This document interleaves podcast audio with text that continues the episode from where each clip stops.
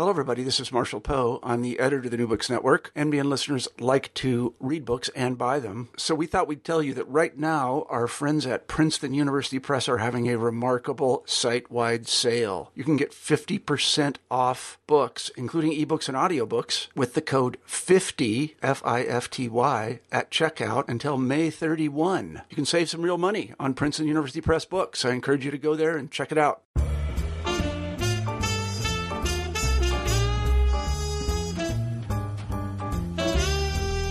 Hello, and welcome to the New Books in Music podcast. In this episode, I speak with Daniel Kane, the author of Do You Have a Band? Poetry and Punk Rock in New York City. In the podcast, we talk about the influence of the New York schools of poetry on punk icons such as Lou Reed, Patti Smith, and Richard Hell. We explore how debates in poetry and 1960s poetic styles shape punk, and then how punk came to influence such poets as Eileen Myles and Dennis Cooper. Hello.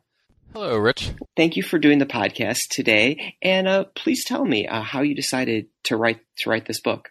I guess um, it's been sort of in the works for a really, really long time. My research has generally focused on New York poetry, poetics, especially the scene around the Poetry Project at St. Mark's Church. Do you know that place by any chance? Yeah, I've heard about it. Yeah, I mean, it's a poetry reading series that's been going since 1966.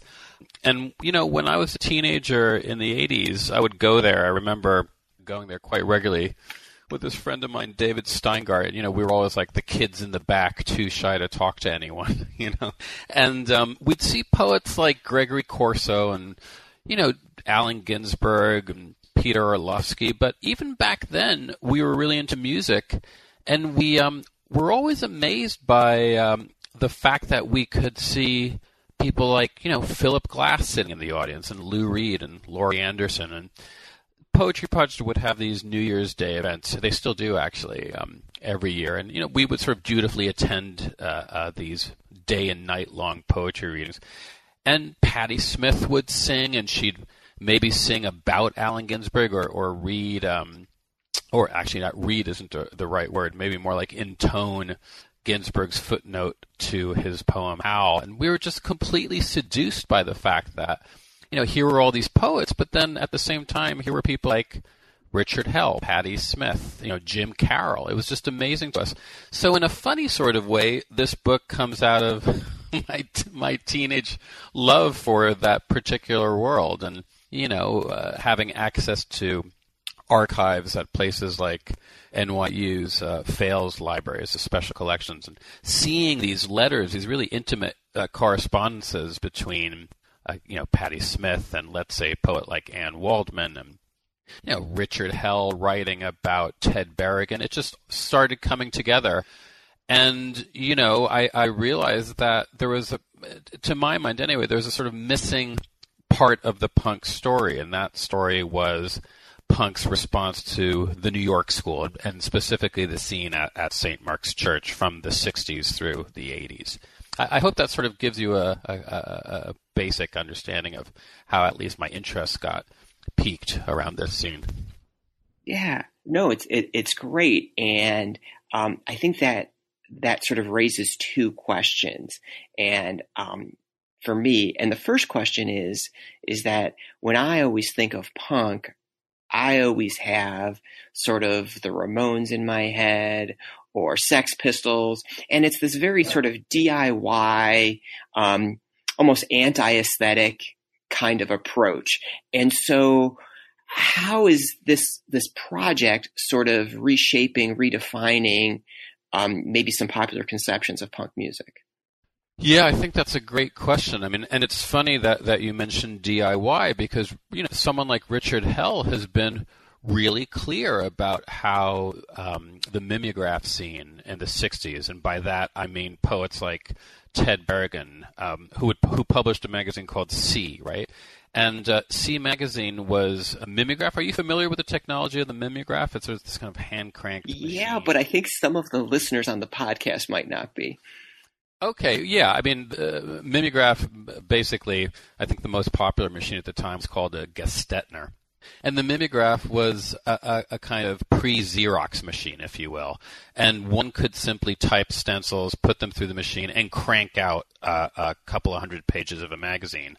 Um, and you know, the the mimeograph uh, uh, was relatively cheap, uh, relatively available, and so poets from Ted Berrigan to LeRoi Jones, who we now know as Amiri Baraka, right? Um, to uh, the Poetry Project itself, which published its own institutional, if you will, mimeograph magazine called The World. They would all um, uh, uh, uh, publish these magazines cheaply, distribute them to their friends or in local bookstores.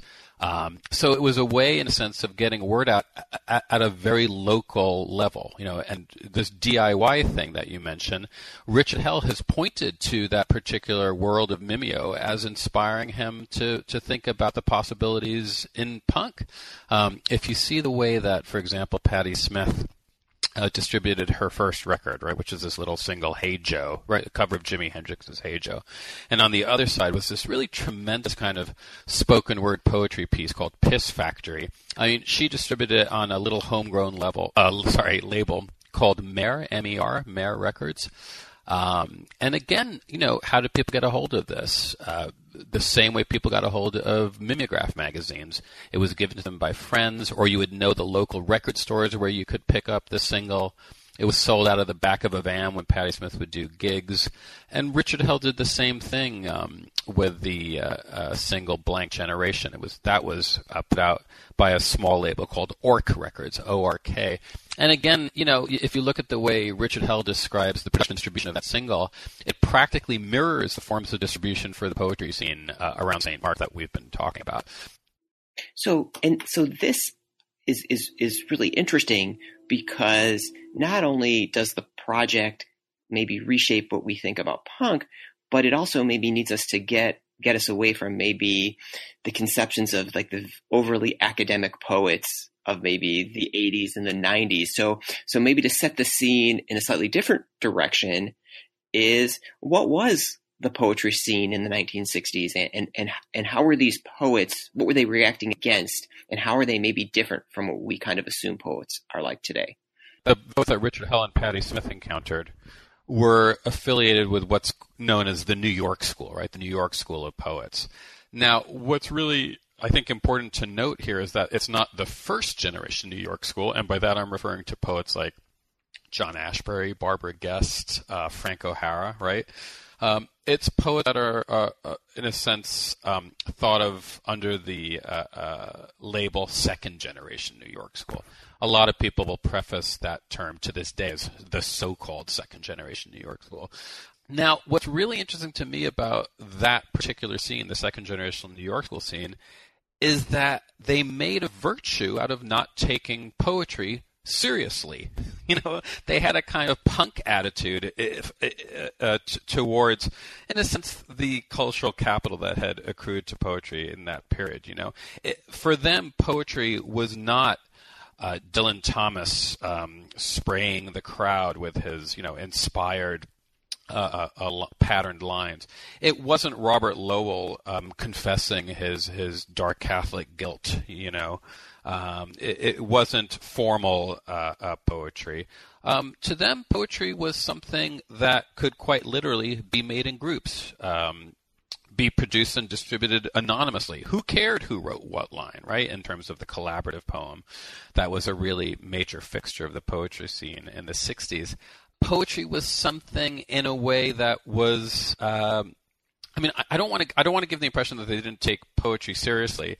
It's that they didn't want readers to feel uncomfortable uh, when confronted with the poem. All right, so it was never the poet with a capital P. It was never the poem with a cap, you know, with a capital P.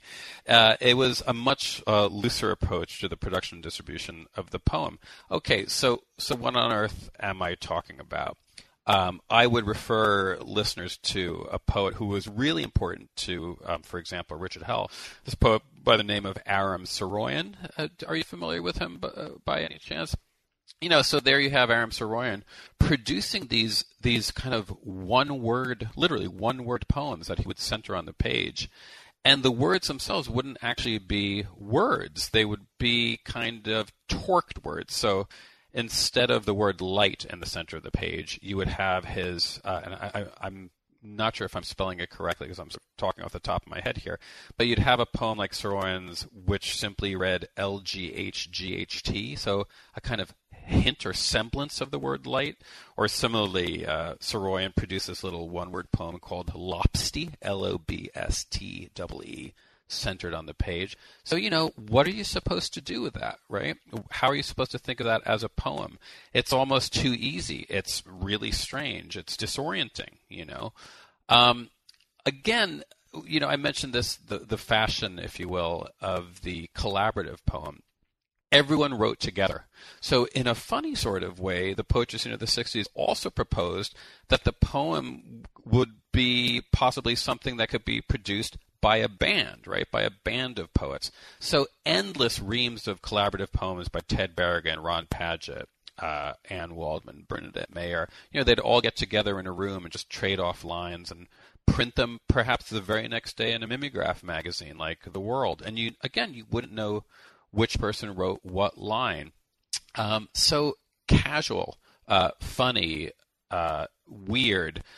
Um, you know, transgressing this idea of poetry as something that is necessarily inspired, that one could only write a poem if one was, you know, had a direct line to the muse. You following me? So, um, so, so again, it's it's about stripping away the kind of seriousness, the cultural capital that uh, uh, accrues to the idea of the poem, and proposing the poem as something instead that is fun, that can be done together with your friends, you see? So, like, because we're focusing a little bit more on the music for the music podcast, and my guess is uh, probably the, the, name that most people would know would probably be Lou Reed, and you write about Lou Reed. Like, so can you maybe give an example or talk a little bit how Lou Reed was influenced by these folks and how and how it kind of plays out with the Velvet Underground and in his later career? Right. I think with Lou Reed, that's that's a more difficult example in a way because there's no sort of direct line that ties uh, Lou Reed to Ted Berrigan really, except for the fact that Lou Reed is publishing in the same magazines that these poets are publishing in. Lou Reed, you know, and I make the same point about Patti Smith in the book. Lou Reed comes to New York initially to be a poet. Um, but for him, the poet is this practically Vatic figure, right?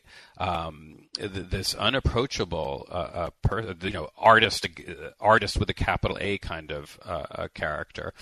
And I think you see Lou Reed playing out that vision of the poet in terms of his relationship with Delmore Schwartz, which is how could I put it? It's it's almost like an apprentice master relationship, you know. And when Lou Reed comes to New York, it's it's only then that he encounters the poets that we've been talking about, right? The the Berrigan crowd. And I think through those encounters, and specifically with Gerard Malanga, uh, Gerard Malanga is um, Andy Warhol's assistant, so he's the guy helping um, Warhol uh, uh, with the with silk screening, for example, the famous uh, Campbell soup can silk screen, right? Um, and through Malanga, Reed is, is in a sense introduced to this world of the New York school. And I think you see that light-hearted, you know, ludic, playful approach to the lyric in some of uh, uh, Lou Reed's lines. I mean, songs like Ferryboat Bill, for example, would fit in beautifully in something like Ted Berrigan's C magazine. Um, but again, I mean, the the point that I make uh, in the book is that Lou Reed is not quite sure whether to take these people seriously. Um, he's still really interested in positioning himself, I think, as this kind of impassioned artist. And the New York school scene at the time, that 60s poetry scene that we're referring to, in many ways had no patience for that sort of posturing as they saw it. You know, um, the example I always think of is um, Frank O'Hara when asked what he thought of the poet, the Welsh poet Dylan Thomas, his response was, "I can't stand all that Welsh spit." You know, and, and that to me really summarizes, in a sense, the um, the the the skepticism that so many poets of New York School had towards you know mainstream academic formalist poetry. But again, Lou Reed is is is caught between these two positions. On the one hand, and I make this point in my book, he joins the New York School poets in terms of um, aligning himself to a specific kind of taste. So he writes scathingly about Robert Lowell. Now, everyone downtown is writing scathingly about Robert Lowell. Lowell's practically a punching bag for the downtown scene. And, you know, this. Um, uh, uh, th- this kind of, of hostility is something I, I think Lou Reed sort of inherited from the poetry scene, right? But but again, you know, is Lou Reed the uh, the funny, playful uh, a guy who's writing lyrics like "Ferry Boat Bill" or you know "Sally Can't Dance," or is he the lyricist who's writing these very kind of serious, profound lyrics about you know sadomasochism and being uh, haunted by the spirit of Delmore Schwartz, for example? You know, so he's he's he's uh, he, he's sort of negotiating these various modes, I think, um, in both his music, his lyrics, and his public uh, positioning, if you will, his public performance style. Yeah. So, um, one thing that, that you mentioned, maybe we can maybe move on to Patti Smith, is you talked about how there's various moments where Lou Reed like says, "Well, I'm not going to be a rock star anymore. I'm just going to be a poet," and they're kind of funny. Yeah, in 1971, he announces that he's, you know, basically giving up the life of, of the rock and roller to commit himself full time to poetry. And where does he do this? You know, where does he make this announcement? The Poetry Project at St. Mark's Church. It's such a center for this kind of, of scene. But I do think uh, what you write about Patti Smith is just it's so yeah. fascinating, both her her poetry style and how she sort of pivots to music and almost kinds of sort of tries to reject a little bit of yes, what's going on there. Yeah, definitely, definitely, and that was amazing. I mean, my my delight in coming across these letters that Patti Smith wrote to poets, including uh, Anne Waldman and. Um, and Michael Brownstein, she would say things like, "I pretty well hate most of the stuff you guys do, but I still think, you know, in in essence, and I'm paraphrasing here, but I still think you're the coolest." you know, um, so she's responding in many ways to style, right? To style, not substance. I mean, there's there's one interview she does with Victor Bockris where you know she's asked, "You're in the middle of this poetry scene, Patti. Why aren't you friends with any of these people? Why are you always making fun of them?" You know, uh, so it, it's amazing how so much of her early music and early performance work comes out of both an attraction to and rejection of what I call this, you know, poetics of sociability, that that loose collaborative, playful ethos that's at the core of the St. Mark's scene. You know, she at once finds it really seductive because, you know, I make this point in the book, and, and maybe this is a little bit silly, but, you know, these poets look great. They're wearing shades and leather jackets. You know, they've got cool long hair. They're, they're total hipsters. So Patti Smith, you know, in a funny sort of way, is really drawn to their style. What she can't quite come to terms with is that poets, and particularly the coolest poets in New York, don't seem to take poetry very seriously. Now, this is sacrilege for her, you know, because for her, so much of her youthful identification with poetry comes out of, you know, I walked out of the factory during my lunch hour and I went to the bookstore and I saw for the first time that you know beautiful cover of Arthur Rimbaud on on you know the book Illuminations and I was touched. It's like really were you? you know what I'm saying? Um, I, I think the poets when they heard those kinds of stories um, in a sense, and you know there there is there is some evidence to back this up. Responded to her with some skepticism, uh, didn't take her seriously, and, and you know this was unbearable for her. So you know to her poetry was Rimbaud, Baudelaire, even though let's face it, she doesn't read French. Right? It, it, again, this question of style, the poet maudit, you know the the um, the transgressive poet. This was so, so important to her sense of what poetry should be that when she encounters uh, poets and poems like, for example, Lobstee, you know, uh, it's like, what does she do with that? How is she gonna, how is she gonna deal with it? But you know, again, in in, in my book, I, I do hope I show how important these writers were for her anyway, in terms of her just lovely dedication to a, a deep humor and playfulness, particularly in her early performances, even you know pre horses. If you hear the way she she does these sort of free improvisatory uh, raps, it's astonishing how just how smart and funny she is thinking on her feet. You know, she's improvising, and she's making uh, simultaneously she's making fun of herself as this impassioned figure. Um, so there's that brief period between, let's say, 72 to 75, you know, when, when Horses comes out. When again, I think Smith, like Reed, is trying to figure out where she stands in the poetry world. You know, I pretty well hate most of this stuff you guys, as I was saying, you know, I pretty well hate most of the stuff you guys do, and yet you're so cool. You're doing all this interesting stuff, you know. Um, where do I go? Like, what do I do? I see you people at Max's Kansas City, you know. Um, I know I have to go to the poetry project to make a name for myself, and there you are. So how am I going to deal with this playful aesthetic, you know, and how's that going to feed into my music? I do think these questions were really, really important for her in her early work. They stopped being so important, I guess, after Horses, you know, after she becomes a star, right? But it seems like even when she's remembered today, kind of, you know, in Rock and Roll Hall of Fame kind of stuff, it is kind of as as kind of like this like poet, right? That's that's a poet with a capital P. So it's it's interesting how she kind of goes back and forth in how she's seen.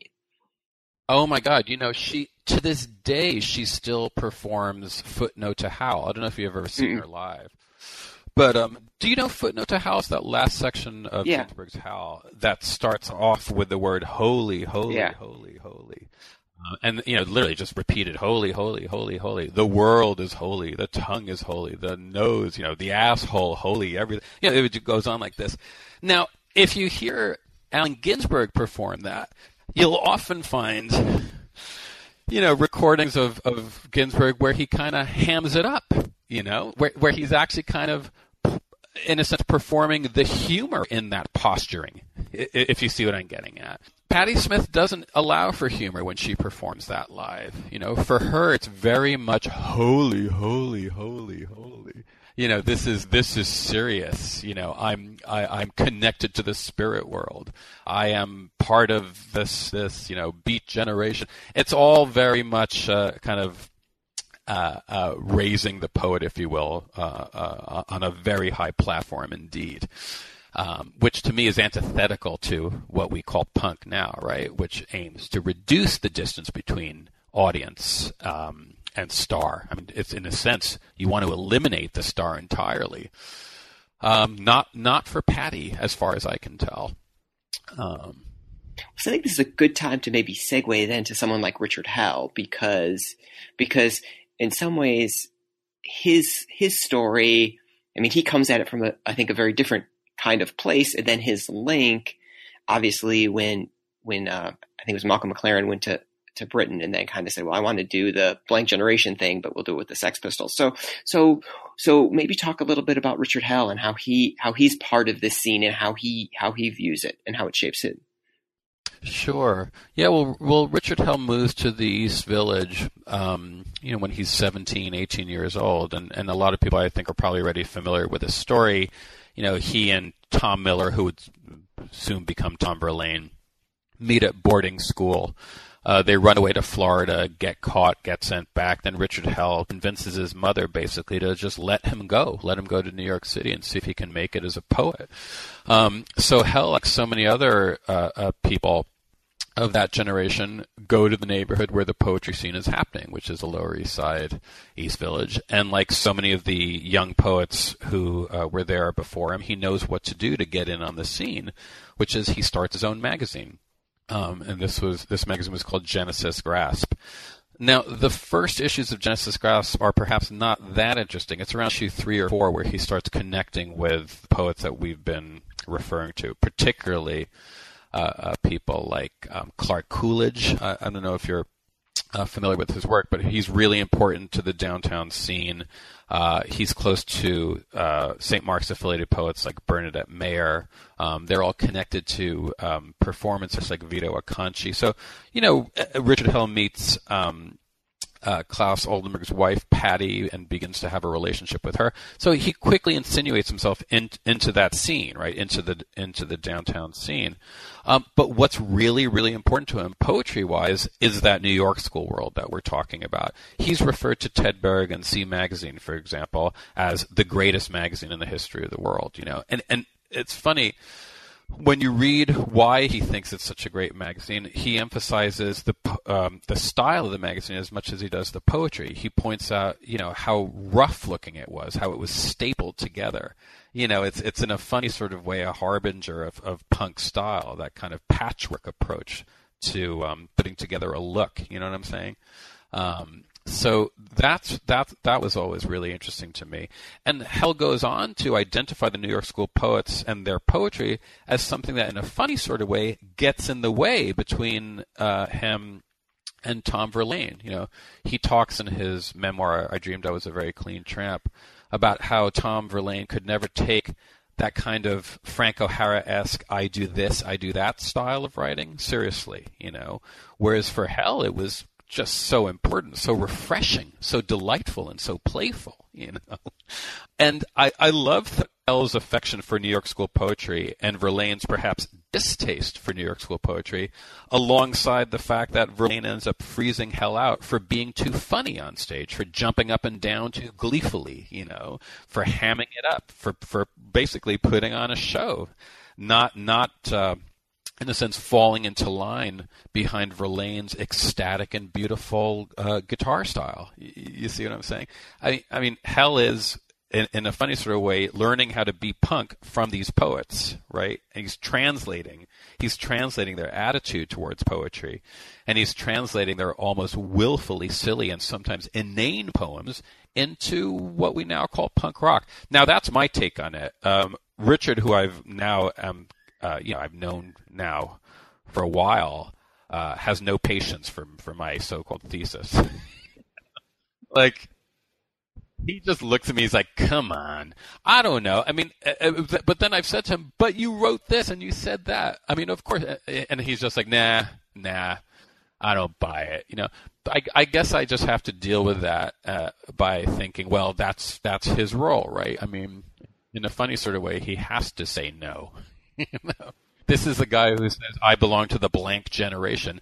I can take it or leave it each time. Like I, I think any any effort on the part of geeky academics like me to, you know, insist the New York school is crucial to Richard Hell. You know, the, then I think his role is to say, nope, no, thank you. You know, just to keep the possibilities open, if you will. but isn't that like a classic Harold Bloom anxiety of influence Maybe. kind of thing? Maybe. Maybe. you know. Or I don't know. Maybe it's maybe it's just good old fashioned anti academicism, you know. Which again, you know, as I as I've pointed out, which again is crucial to the poetry scene too. The the word academic for poets like Lewis Warsh and Waldman, the word the very word academic is a pejorative, you know. I mean, so yeah. Don't take it too seriously, right? And that's that's what I've done in my book, maybe taken it too seriously. So, so even though maybe Richard Hell would like it, but how do you see this affecting sort of punk in the 70s, 80s, and even kind of the versions of punk that still kind of exist today? Yeah, that that I'm not sure I can answer as well as I might be able to answer how I see punk affecting poetry of the later 70s and 80s. Yeah.